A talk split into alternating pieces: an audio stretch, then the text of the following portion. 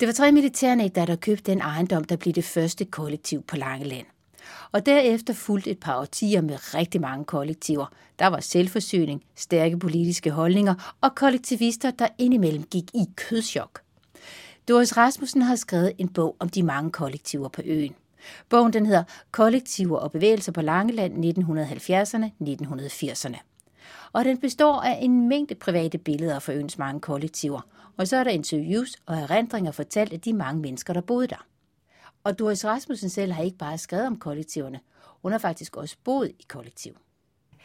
Jeg har boet i kollektiv to gange faktisk. I, fra 73 til 75 boede jeg i kollektiv på Torø på Anders Lyst. En stor går, det var et fantastisk sted, det var det altså. Det var ejet af generalkonsulen i Kambodja. Det var meget spændende, fordi det var et musikerkollektiv. Min kæreste dengang, han var musiker, han var trommeslager. Og, øh, og det var de der fire musikere, der besluttede, at nu skulle de flytte sammen med deres kærester og sådan nogle ting der. Så det var skide spændende. Der boede vi en to-tre år. Og så gik min kæreste og mig fra hinanden, så jeg flyttede fra ham, og så, så senere flyttede sammen med ham igen, så var det så i et nyt kollektiv, også ved Svendborg egen, og det var så i Brandeskov. Og det var så det, at min søn, han, han, han blev til. Og, og, og da jeg så opdagede, at jeg var gravid, så tænkte jeg, ah, vi havde det vist lidt som hun og kat, hans far og mig. Så, så jeg tænkte, så var det bedre at være alene.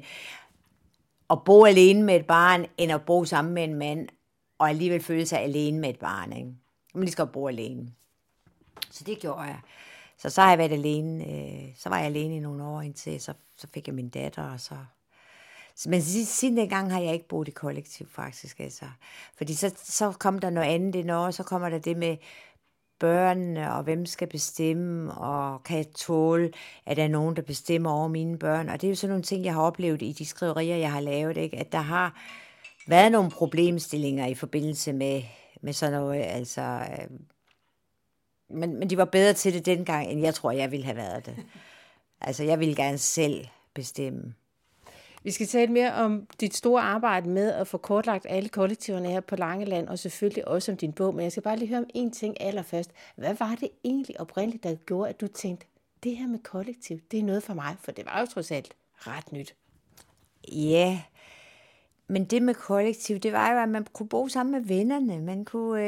Øh det var billigt også, altså at bo flere sammen, øh, og det var sjovere at køre ud og handle ind sammen, og vi kunne sidde og planlægge, øh, hvad skal vi have at spise? Vi lavede ugeplan, og så lavede vi jo noget mad, som vi måske ellers ikke ville have lavet. Jeg kan huske, at vi fik øh, vandgrød med, med øh, syltede blommer i øh, til aftensmad aften. Det var da så noget, som jeg ikke tror, jeg havde lavet, hvis vi havde, altså, der, det, det, det, det gav en, en frihed, det gav flere muligheder, når man boede i, i kollektiv. Vi dyrkede grøntsager, vi havde en mark, hvor vi dyrkede økologiske, det hed det jo ikke dengang, men biodynamiske grøntsager. Det var, det var da dødspændende, det var det. Vi gjorde det, det var en kæmpe indsats, vi, vi lagde i det hele. Vi havde jo en entusiasme og en iver om, at øh, vi ville noget med det her, ikke også? Altså, vi kunne godt lave verden om, hvis vi ville, ikke? Så, vi synes, vi foregik med et rigtig godt eksempel, altså, men øh,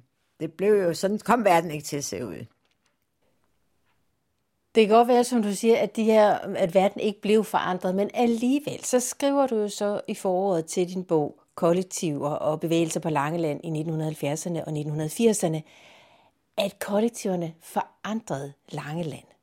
Hvad mener du med det?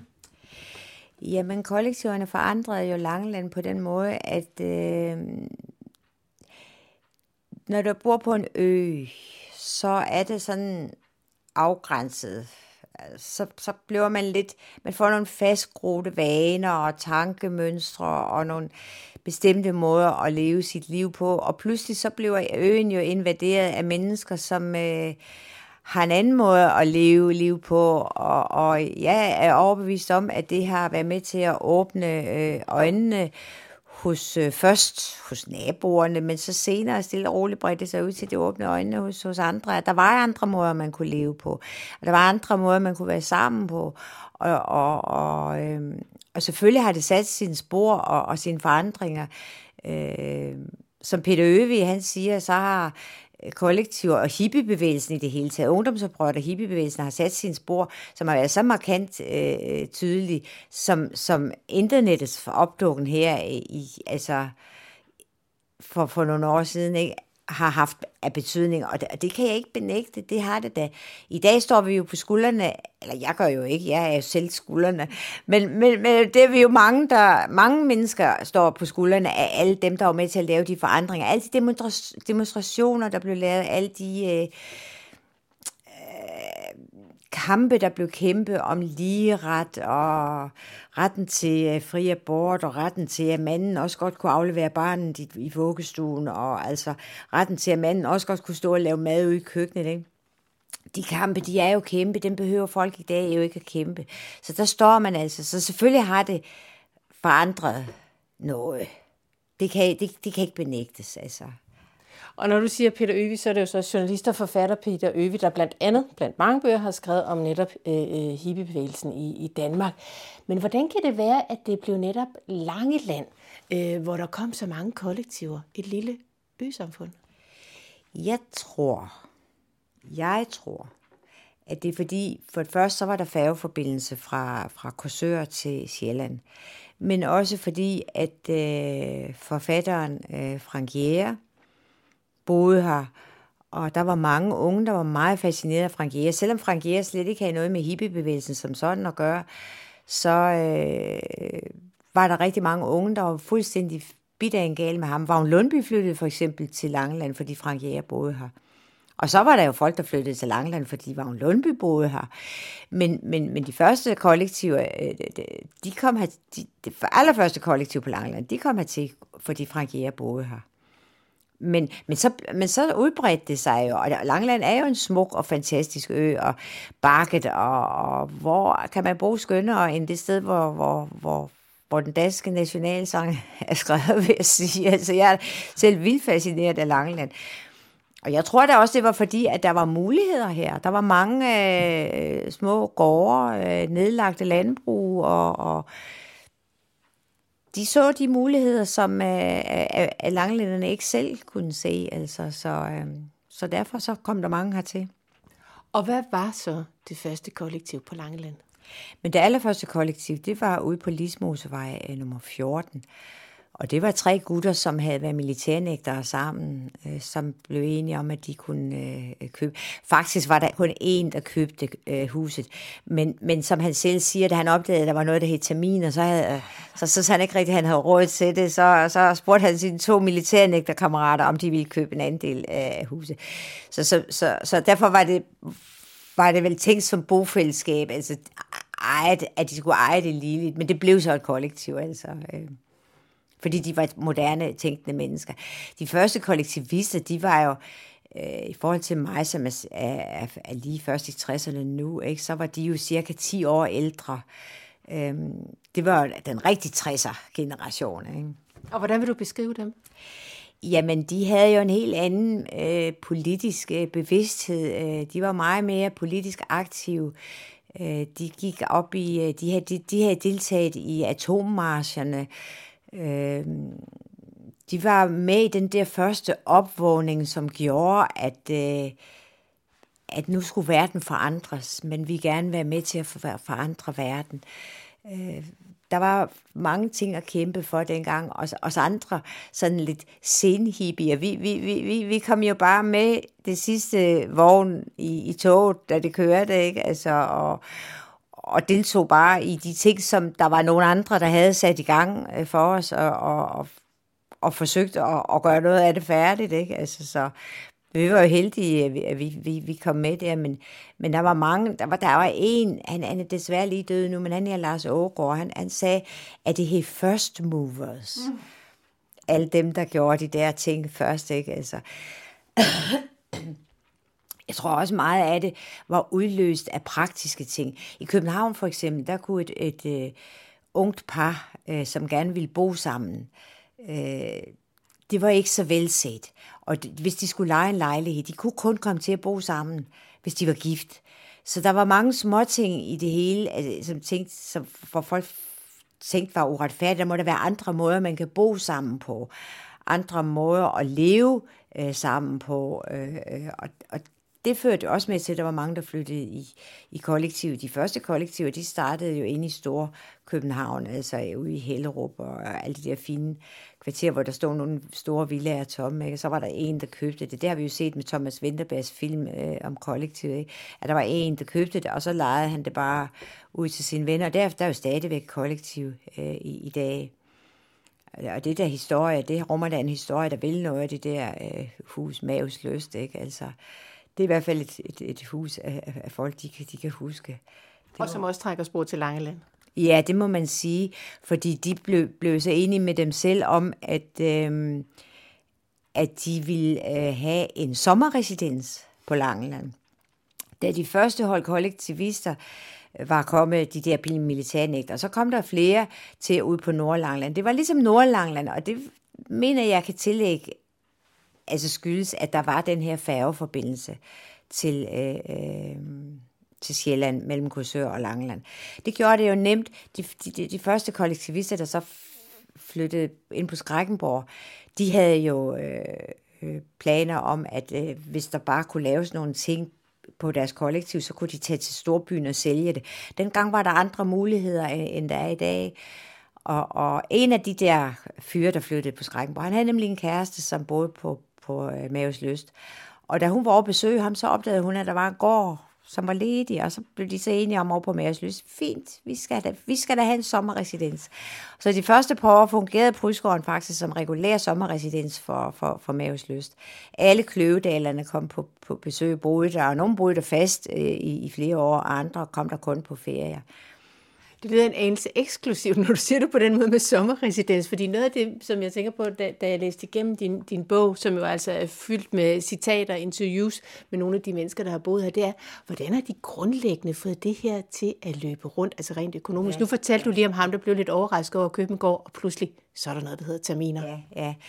At de var så heldige, dem der kunne lege Prysgården, som det hed, den der, der, der blev sommerresidens. De var så heldige, at det var et øh, konkursbo, som at øh, det store gods i nærheden havde, havde købt op under sig. Og i stedet for, at det bare skulle stå og forfalde, indtil hans aftale med den ejer, han havde købt det af, var udløbet, altså at hvis du kan få penge nok, så kan du købe din gård tilbage efter 10 år. Når den aftale var udløbet, så kunne han først reelt eje og sælge øh, gården. Ikke? Så, så, så, så han havde en søn, som var ung, og, og sønnen havde nogle venner, som var lige så unge, og de fik så lov til at lege det sted. De fik faktisk lov til at bo der gratis, imod at de skulle indlægge øh, central øh, varme, øh, at de skulle indsætte oliefyr og så opsætte radiatorer. Og det gjorde de. Der var en af de der fyre der, som var ganske færm til at, at, at dreje rør og ja, de fandt ud af alt det der, og de blev faktisk så dygtige til, så de kunne, kunne gøre det til en del af deres arbejde, så de kunne rejse rundt til andre kollektiver i Danmark og hjælpe dem med at brække gulv op og lægge varme ind og ting og sager. Og, jamen, det var meget... Øh, men så, på den måde kunne de jo godt få det til at løbe rundt, fordi de ikke havde nogen regulære husleje. Jeg tror, øh, jeg mener at huske, at øh, Niels Kløvedal har udtalt øh, et sted, at det tog kun to år for dem at tilbagebetale de der 30.000, som de øh, fik i lån for at, at, at købe materialerne ind til det. Så de sidste, de boede der i ni år, så de sidste syv år, der boede de jo gratis. Så var det kun maden, at de skulle betale, og, og den kunne de jo dyrke. For det meste, så dyrkede de det selv. De havde høns og geder og svin ved jeg ikke rigtigt, hvor mange af dem der havde. Der var en, et kollektiv, der havde et svin i hvert fald, men ellers var det høns og geder. Og, og så var det, og, at de dyrkede markerne, de, de, de lejede ovenikøbet ekstra jord over de dyrkede marker. Det blev dyrket andet end ham, det gjorde der i hvert fald. Der blev dyrket meget... Øh, øh, mange grøntsager. Og de var så trætte af grøntsager nogle gange, så når de så fik kød, så fik de så meget kød at spise, så de kunne blive helt dårlige af det. De kunne nærmest gå i kødschok, fordi det ikke var særlig tit, at de fik, at de fik kød at spise. Så det er der også mange historier, eller sjove historier om i bogen. Altså, øh. Og så er der også mange fine billeder i bogen af lige præcis de her øh, grøntsagsmarker eller køkkenhaver, som virkelig står utrolig fint og ja. flot. Og der er også mange gode historier om, hvad det vil sige at have geder og høns, som ikke holder sig udenfor, men indimellem går ind i stuerne og spiser, hvad, der, hvad der stort set er. Men hvem var det egentlig, der kom til at bo i kollektiverne? Unge er grebet af tidens strømninger, men var det lokale, eller var det fra København eller andre steder i landet? Det var mestendels fra København, men det var jo unge øh, lokale langlænder, som opdagede, at de her gårde de stod øh, tomme, og som også var grebet af tidens ånd. Og, så det var altså en blanding af, af altså de, de der, som jeg siger før, de rigtige 60'ere, de der, der var 10 år ældre, som, som måske var født øh, øh sidst i 40'erne eller først i 40'erne, det, det, det, det var dem, og så de unge øh, øh, fyre fra, fra Langeland her, og øh, det var, det var dem, som er fra, fra midt i 50'erne.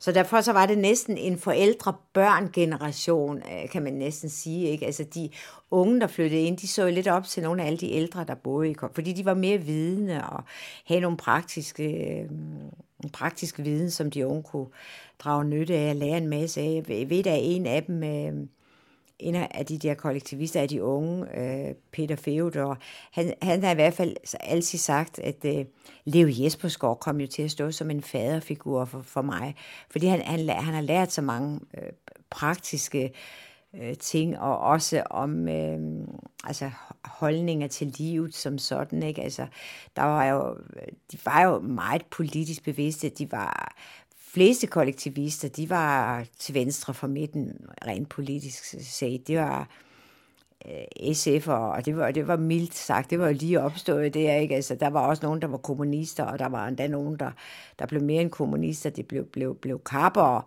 og, og, og, det var jo derude, hvor, hvor, hvor, hvor ble, næsten derude, hvor Blekingegadebanden var, var henne, ikke? Så, så, så det var nogle gange svært. Øh, jeg har levet, Jesper Skov i hvert fald selv udtalt, at det kunne skulle godt være svært nogle gange, når vi skulle have alle vores kollektivvenner ned og holde jul eller nytår, at de kunne næsten ikke holde ud at være i stue sammen, ikke? fordi de tilhørte hver deres forskellige politiske partier. Ikke? Og dengang var fronterne altså noget skarpere og trukket op, end, end de er i dag. Øhm, man kan godt være uenig om nogle ting politisk, men øh, jeg tror ikke, det er så skarpt trukket op i dag, som det var dengang. Det var en meget... Altså, enten var man, eller var man, og så var man uvenner, hvis man ikke var på det samme hold. Altså, sådan var det. Men hvad egentlig med omgivelserne? Hvordan reagerede langelænderne på de her unge mennesker, der rykkede ind på de gamle gårde? Altså i starten så de jo på dem med stor mistro. Øh, der var det noget med, men de gjorde også, hvad de kunne for at provokere. Ikke? Der var en af de, af de første Peter Nørgaard, han, han fortalte, at de, de, de var jo imod Vietnamkrigen, og så havde de jo hængt et øh, flag, et vietnamesisk flag op ude i deres hæk, og det så de jo altså på med stor mistro, det der gik forbi, og de tænkte, nej, det der, de begyndte at låse dørene, for det måtte da være kriminelle, og i hvert fald var det nok narkomaner jo, og de var sikre på, at de stak sig med haspiller i lort, og jeg ved ikke hvad, at der gik af ting og sager og rygter. Men, men, men de var jo ikke så dumme, de der kollektivister, så de, de, de, de lagde et møde øh, op på Snødekro, der var faktisk en langlænder, som var ret progressiv i, i en socialdemokrat, øh, som var ret progressiv i hele sin øh, tænkemåde. Han havde faktisk øh, sidst i 60'erne eller lige først i 70'erne fik han unge i, narkomaner i familiepleje hernede, og han sammen med ham lavede de unge kollektivister så et møde op på Snødekro, hvor de øh, fik lejlighed til at fortælle om, hvordan at, øh, hvad meningen med at bo, var med at bo i kollektiv, hvordan de levede deres liv, og at øh, de jo var mere mennesker, end de var øh, politisk øh, bevidste. Ikke? Altså, de var mennesker som alle andre. Og det tror jeg, altså, det, der kom der også til at stå i avisen, at, øh, fordi der, de fik også hurtigt rygte på, at det var sociale nasser og sådan noget. De første kollektivister, det var i hvert fald folk, øh, der gik meget op i, at øh, vi skulle klare os selv. Øh, der var en to-tre stykker, der måske havde arbejde ude i fast arbejde, og de var, det var så dem, der forsørgede de andre. Men så dem, der gik hjemme øh, på kollektivet, jamen det var så dem, der dyrkede markerne, eller passede børnene, eller, altså så de havde alle sammen et, et arbejde, eller de satte huset i stand, eller sådan noget. Så det var jo ikke sådan, at der var nogen, der nassede på andre, men det gav bare en større frihed for at leve på en anden måde, end, end man gør i dag. Ikke? Man kan kalde det borgerløn eller, eller et eller andet. De fik jo deres mad, og de fik det tøj, de skulle bruge de første to-tre år, havde de jo fælles tøj. Det, det har der også givet mange sjove forviklinger, når de ikke kunne finde nogen underbukser, der passede dem. Hvis en lille søns pige kun havde et par store herrebukser og går i, underbukser og går i, ikke? Altså, så var det ikke altid lige det sjoveste. så kan jeg dog mig, at sikkerhedsnålen er. Men netop alle de her historier, de fylder jo godt i din bog, og så er der altså de her billeder, som har en varme og en glæde og en umiddelbarhed over sig, som man ikke kan lade være med at blive ret indtaget af. Ja. Og det er jo det her meget dynamiske og det kreative miljø, og det virker som om, der virkelig er ægte varme og kærlighed. Men var der ikke også nogle skyggesider i det her liv? Jo, selvfølgelig var der det. Øh, øh, det har jeg jo så fået bogen til ikke at handle så meget om, fordi jeg har valgt at respektere øh, folks øh, privatliv og ikke gøre bogen til et, øh, et se- og hør-projekt.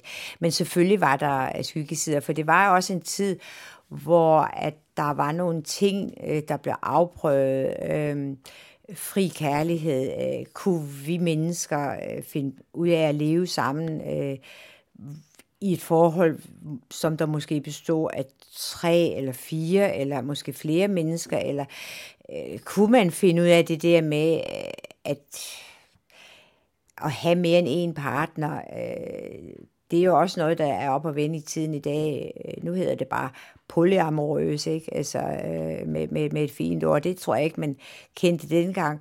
Men, men, øh, men der var jo, man glemte altså de glemte, at, at de var mennesker, og selvfølgelig var der nogle ting, der blev prøvet af, og nogle gange var det med, med succes, men for det meste var det altså ikke noget, der faldt så heldigt ud, og så var der nogen, der blev skilt, og det var nogle gange nogle familier, der blev opløst. Med, det ser man jo også i dag, men, øh, men det var, det var, det, det, det må ære mellem at have været svært at bo i et kollektiv, hvor man forelsker sig i, i, i, en anden, og så ender man med at, at må flytte derfra, fordi at, øh, at man har været årsag til, at et ægteskab er gået i stykker, ikke? Altså, og børn er blevet ulykkelige. Og der har været mange øh, af den slags øh, ulykkelige begivenheder. Øh, og det var selvfølgelig det sværeste. Det, det er jeg sikker på. Rent følelse. Når, når, når, når det er noget med mennesker og parforhold og kærlighed, og så kommer der følelser med i spil, og hvor der følelser med i spil, så kan der også komme jalousi, og det, det, det er hårde følelser at, at slås med. Det, det, det, det må det virkelig have været. Det har jeg kunne mærke, når jeg har talt med, med folk, så kan man godt høre smerten i, i, i stemmerne, på, at det er ikke helt overstået endnu, det er ikke et helt afsluttet kapitel endnu, det er en smerte, der, der, der, der følger med, ikke? men jeg har bare valgt ikke at bruge så meget plads og, og tid på det. Og så har jeg valgt at lade dem selv øh, fortælle øh, historien, så den bliver fortalt mere rigtigt, end hvis jeg skulle sige den med mine ord. Hvordan kan det være, at du overhovedet valgte efter alle disse år netop at skrive den her historie, skrive den her bog? Ja, hvorfor valgte jeg det? Man kan jo tro på skæbne, eller man kan tro på tilfældigheder. Øh, jeg havde skrevet en bog om øh, Mads Lange, og jeg havde skrevet nogle små artikler, der handlede om badeanstalten og asylet og, og sådan noget. Og, og så, så havde jeg dengang en veninde, som, som lige pludselig så slyngede hun ud. Ja, ja, vi sidder og snakker, og jeg siger, hvad skal jeg skrive? Øh, hvad, skal, hvad skal jeg dog nu skrive? Fordi jeg havde trang til at blive ved med at skrive. Øh, jeg kunne godt lide at skrive. Og så siger hun så, hvad med at skrive om kollektiverne på Langeland? Ah, kollektiverne på Langeland, ah, den, synes, den købte jeg sgu ikke rigtigt, det der. Altså, så, så, så, så, så, i stedet for, så blev det faktisk til bogen om, om Mads Lange.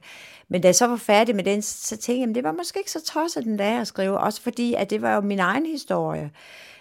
Bare et andet sted. Øh, jeg tænkte, hvis jeg skriver historien om Doris Rasmussens liv på, på Anders Løs på tur, hvem, hvem fanden gider læse det? Jeg undskyld mit sprog. Men det tænkte jeg virkelig, og så tænkte jeg, men jeg vil da gerne skrive om mit, min, min tid, og den tid, jeg har levet i. Og, og fordi jeg synes, det har været en spændende tid. Det var en tid med mange brydninger jo. Øh, og jeg kan da godt fornemme på de unge i dag, når, når, når man sidder og snakker med, med de unge i dag, så siger så, ja, vi har sørget med godt nok banevejen for jer med mange ting. Og da, hvor har I gjort det henne? Ikke? Altså, det kan de slet ikke rigtig... Øh, så, så tænker jeg, men der, vi bliver nødt til at skrive om det, så de kan... Det er jo ikke fordi, at, at vores liv er vigtigere end deres. Deres liv bliver jo lige så vigtigt som, som, som vores liv, men det var bare en tid, hvor der skete mange ting i, men øh, der sker, i dag sker der også mange ting, men det er så nogle andre ting, ikke? Altså, øh, og, og de får da lige så stor betydning og, og vægt. Øh, og deres børn vil heller ikke kunne huske og vide, hvad de har, har lavet. Vel? Altså, de vil også få lyst til at skrive om det. Men jeg synes, jeg synes, at mit liv, jeg har haft et dødspændende liv, altså med rigtig med mange ting i, som jeg synes, det vil jeg da bare gerne skrive om. Men, men, men så fik jeg lov til at skrive om andre mennesker, i stedet for at skrive om mig selv. Og på den måde så er det blevet spændende for, for mange flere mennesker. Hvad er så det vigtigste, vil du sige, som kollektivbevægelsen har taget med sig, som, hvis, vi, hvis vi skal sige tilbage og sige, det, det var godt, det skabte de for os, de nye, yngre generationer. Hvad vil du så nævne? Ja, hvad vil jeg nævne? Jeg synes jo, der er så mange ting, men jeg synes jo, et af de væsentligste ting, som der for øvrigt var et af børnene, øh, der har fortalt om i bogen, det var, at øh, respekten for andre mennesker, øh, at vi alle sammen har øh, øh, værdi, at vi er gode nok, som, som vi er, og, og at vi skal bare opføre os ordentligt over, mod, altså over, for, over for andre mennesker. Hvis vi gør det, så skal det nok gå det hele. Altså. For det er det, det drejer sig om. Det drejer sig ikke om at, at tjene så mange penge som overhovedet muligt. Øh, og det drejer sig ikke om at jogge en hel masse mennesker ned under. Det drejer sig bare om at, at behandle øh, de mennesker, man er sammen med godt, og så jorden. For pokker behandle jorden ordentligt, ikke? Altså, øh, vi har den kun til lån til. Og det er da nogle af de ting, som jeg kan se, at der stadigvæk bliver arbejdet på. Ikke? Selvom man godt kan, kan, kan jeg kan slet ikke forstå, at dengang blev det slet ikke taget så alvorligt, vel, og da de så endelig tog det alvorligt, så har de ikke taget det alvorligt nok, vel, der er stadigvæk mennesker, der tvivler på, om jorden nu også er er så meget i fare, som de siger, om vi nu også forurener så meget, som, som de siger, vi gør. Ikke? Altså, det har aldrig været så slemt, som det er i dag, vel? Altså, øh, så, så det er på tide, der kommer et nyt øh, øh, øh, ungdomsoprør. Det synes jeg, der er. Det, det, det, det må der snart, der må der ske noget øh, snart. Jeg synes, der verden har kurs mod kaos, altså. Vi har brug for, at de unge, de mander sig op, ligesom det blev gjort i 60'erne og 70'erne. Og hvis de unge, de mander sig op, har de så nogle kollektiver at flytte ind i her på Langeland? Er der nogen tilbage? Nej, der er ikke flere kollektiver tilbage på Langeland. Der er stadigvæk øh, en, som bor i det, den ejendom, han havde kollektiv i, men han har ikke længere kollektiv øh, i ejendommen. Det er Rasmus øh, ude på Kastanjely. Der er ikke længere kollektiv i, i, i, i ejendommen.